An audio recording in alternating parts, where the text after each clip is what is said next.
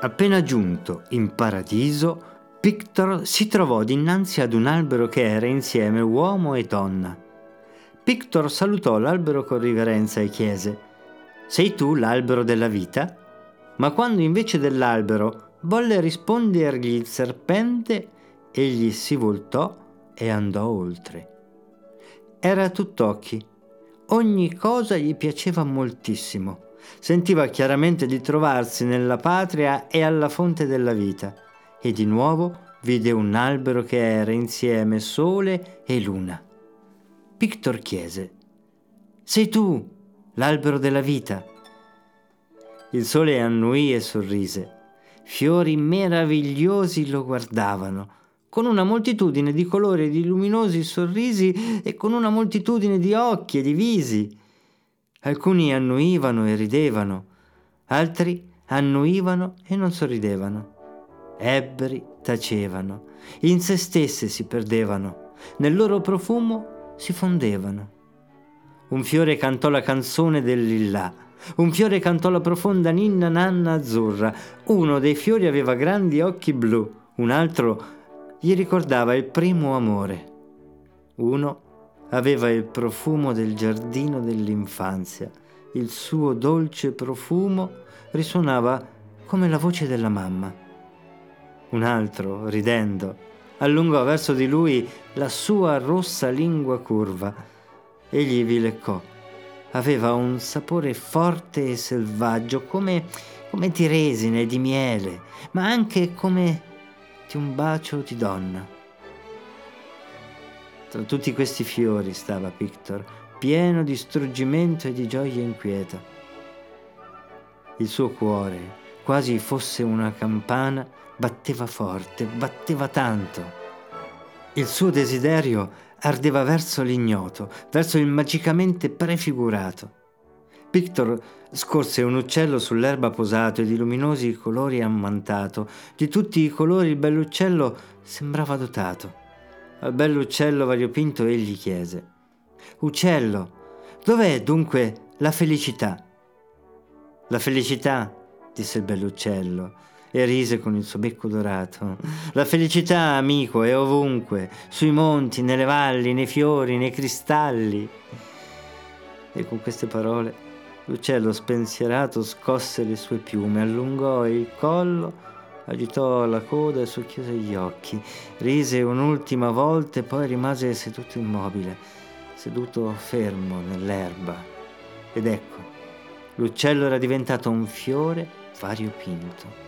Le piume si erano trasformate in foglie, le unghie in radici. Nella gloria dei colori, nella danza, negli splendori, l'uccello si era fatta pianta. Victor vide questo con meraviglia e subito il fiore uccello cominciò a muovere le sue foglie e i suoi pistilli. Già era stanco del suo essere fiore, già non aveva più radici, scuotendosi un po' si innalzò lentamente e fu una splendida farfalla che si cullò nell'aria senza peso, tutta di luce soffusa, splendente nel viso. Victor spalancò gli occhi dalla meraviglia. Ma la nuova farfalla l'allegra, variopinta farfalla, fiore, uccello, il luminoso volto colorato, volò intorno a Pictor stupefatto, luccicò al sole, scese a terra lieve come un fiocco di neve, si sedette vicino ai piedi di Pictor, respirò dolcemente, tremò un poco con le ali splendenti ed ecco, si trasformò in un cristallo colorato da cui si irraggiava una luce rossa. Stupendamente brillava tra erbe e piante, come rintocco di campana festante, la rossa pietra preziosa, ma la sua patria, la profondità della terra, sembrava chiamarla. Subito incominciò a rimpicciolirsi e minacciò di scomparire. Allora Pictor, spinto da un anelito incontenibile, si protese verso la pietra che stava svanendo e la tirò a sé estasiato, immerse lo sguardo nella sua luce magica che sembrava irraggiargli nel cuore il pressentimento di una piena beatitudine. All'improvviso, strisciando sul ramo di un albero, disseccato, il serpente gli sibilò nell'orecchio. pietra, ti trasforma in quello che vuoi. Presto, dille il tuo desiderio prima che sia troppo tardi. Victor si spaventò e temette di vedere svanire la sua fortuna. Rapido disse la parola e si trasformò in un albero, giacché più di una volta aveva desiderato essere albero, perché gli alberi gli apparivano così pieni di pace, di forza e di dignità. Victor divenne albero, penetrò con le radici nella terra, si allungò verso l'alto, foglie e rami germogliarono dalle sue membra.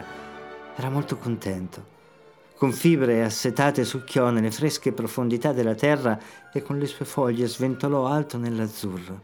Insetti abitavano nella sua scorza, ai suoi piedi abitavano il porcospino e il coniglio, tra i suoi rami gli uccelli. L'albero Pictor era felice e non contava gli anni che passavano.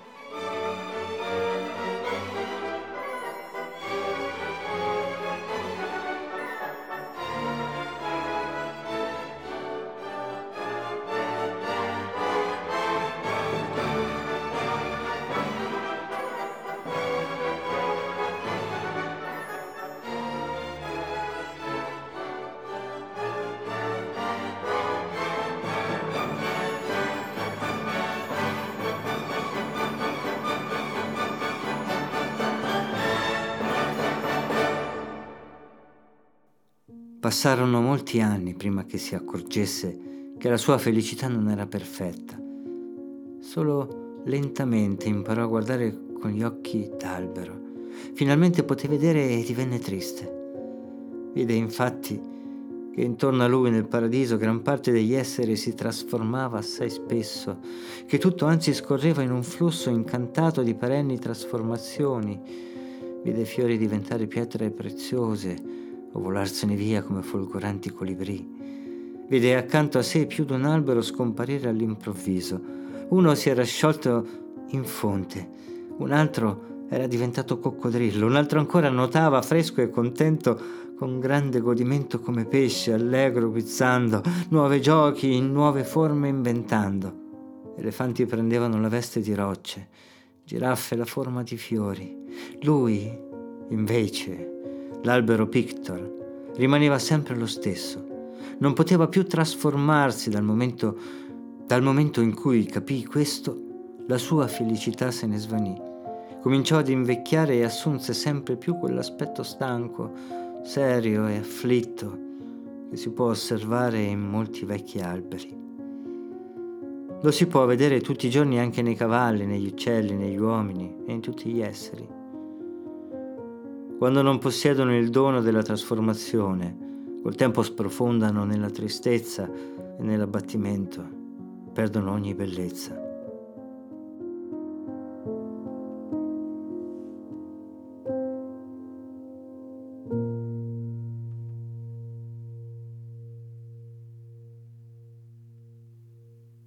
Un bel giorno, una fanciulla dai capelli biondi e dalla veste azzurra si perse in quella parte del paradiso. Cantando e ballando, la bionda fanciulla correva tra gli alberi e prima di allora non aveva mai pensato di desiderare il dono della trasformazione. Più di una scimmia sapiente sorrise al suo passaggio, più di un cespuglio l'accarezzò lieve con le sue propaggini, più di un albero fece cadere al suo passaggio un fiore, una noce, una mela, senza che lei vi badasse. Quando l'albero Pictor scorse la fanciulla, lo prese un grande struggimento, un desiderio di felicità come non gli era ancora mai accaduto. E allo stesso tempo si trovò preso in una profonda meditazione perché era come se il suo stesso sangue gli gridasse Ritorna in te, ricordati in questa ora di tutta la tua vita, trovane il senso, altrimenti sarà troppo tardi e non ti sarà più data alcuna felicità. Ed egli ubbidì, rammemorò la sua origine, i suoi anni di uomo, il suo cammino verso il paradiso e in modo particolare quell'istante prima che si facesse albero, quell'istante meraviglioso in cui aveva avuto in mano quella pietra fatata. Allora, quando ogni trasformazione gli era aperta, la vita in lui era stata ardente come non mai. Si ricordò dell'uccello che allora aveva riso e dell'albero con la luna e il sole. Lo prese il sospetto che allora avesse perso, avesse dimenticato qualcosa e che il consiglio del serpente non era stato buono. La fanciulla udì un fruscio tra le foglie dell'albero Pictor, alzò lo sguardo e sentì, con un improvviso dolore al cuore, nuovi pensieri, nuovi desideri, nuovi sogni muoversi dentro di lei. Attratta dalla forza sconosciuta, si sedette sotto l'albero. Esso le appariva solitario, solitario e triste. E in questo bello, commovente e nobile, nella sua muta tristezza, era incantata dalla canzone che sussurrava lieve la sua chioma. Si appoggiò al suo tronco ruvido Sentì l'albero rabbrividire profondamente. Sentì lo stesso brivido nel proprio cuore. Il suo cuore era stranamente dolente. Ne, nel cielo della sua anima scorrevano nuvole. Dai suoi occhi cadevano lentamente pesanti lacrime. Cosa stava succedendo? Perché doveva soffrire così? Perché il suo cuore voleva spaccare il petto e andare a fondersi con lui, con esso? con il bel solitario. L'albero tremò silenzioso fin nelle radici, tanto intensamente raccoglieva in sé ogni forza vitale, proteso verso la fanciulla in un ardente desiderio di unione. Ahimè, perché si era lasciato raggirare dal serpente per essere confinato così per sempre, solo in un albero. Oh, com'era stato cieco! come era stato stolto. Davvero allora sapeva così poco, davvero allora sapeva così poco, davvero era stato così lontano dal segreto della vita? Anche allora l'aveva oscuramente sentito e presagito. Oh, ahimè. E con dolore e profonda comprensione pensò ora all'albero che era fatto di uomo e di donna.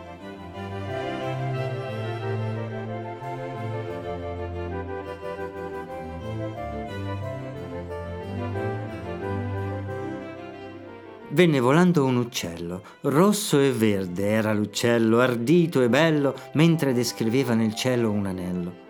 La fanciulla lo vide volare, vide cadere dal suo becco qualcosa che brillò rosso come sangue, rosso come brace, e cadde tra le verdi piante. Splendette di tanta familiarità tra le verdi piante. Il richiamo squillante della sua rossa luce era tanto intenso che la fanciulla si chinò e sollevò quel rossore ed ecco che era un cristallo, un rubino, ed intorno ad esso non vi può essere oscurità. Non appena la fanciulla ebbe preso la pietra fatata nella sua mano bianca, immediatamente si avverò il sogno che le aveva riempito il cuore. La bella fu presa, svanì e divenne tutt'uno con l'albero. Si affacciò dal suo tronco come un robusto giovane ramo che rapido si innalzò verso di lui. Ora tutto era a posto. Il mondo era in ordine, Solo ora era stato trovato il paradiso. Victor non era più un vecchio albero intristito, ora cantava forte Victoria, vittoria! Era trasformato. E poiché questa volta aveva raggiunto la vera, l'eterna trasformazione, perché da una metà era diventato un tutto, da quell'istante poté continuare a trasformarsi tanto quanto voleva Incessantemente il flusso fatato del divenire scorreva nelle sue vene perennemente, partecipava alla creazione risorgente ad ogni ora. Divenne capriolo, divenne pesce, divenne uomo e serpente, nuvola e uccello. In ogni forma però era intero, era una coppia, aveva in sé luna e sole, l'uomo e donna scorreva come fiume gemello per le terre, stava come stella doppia in cielo.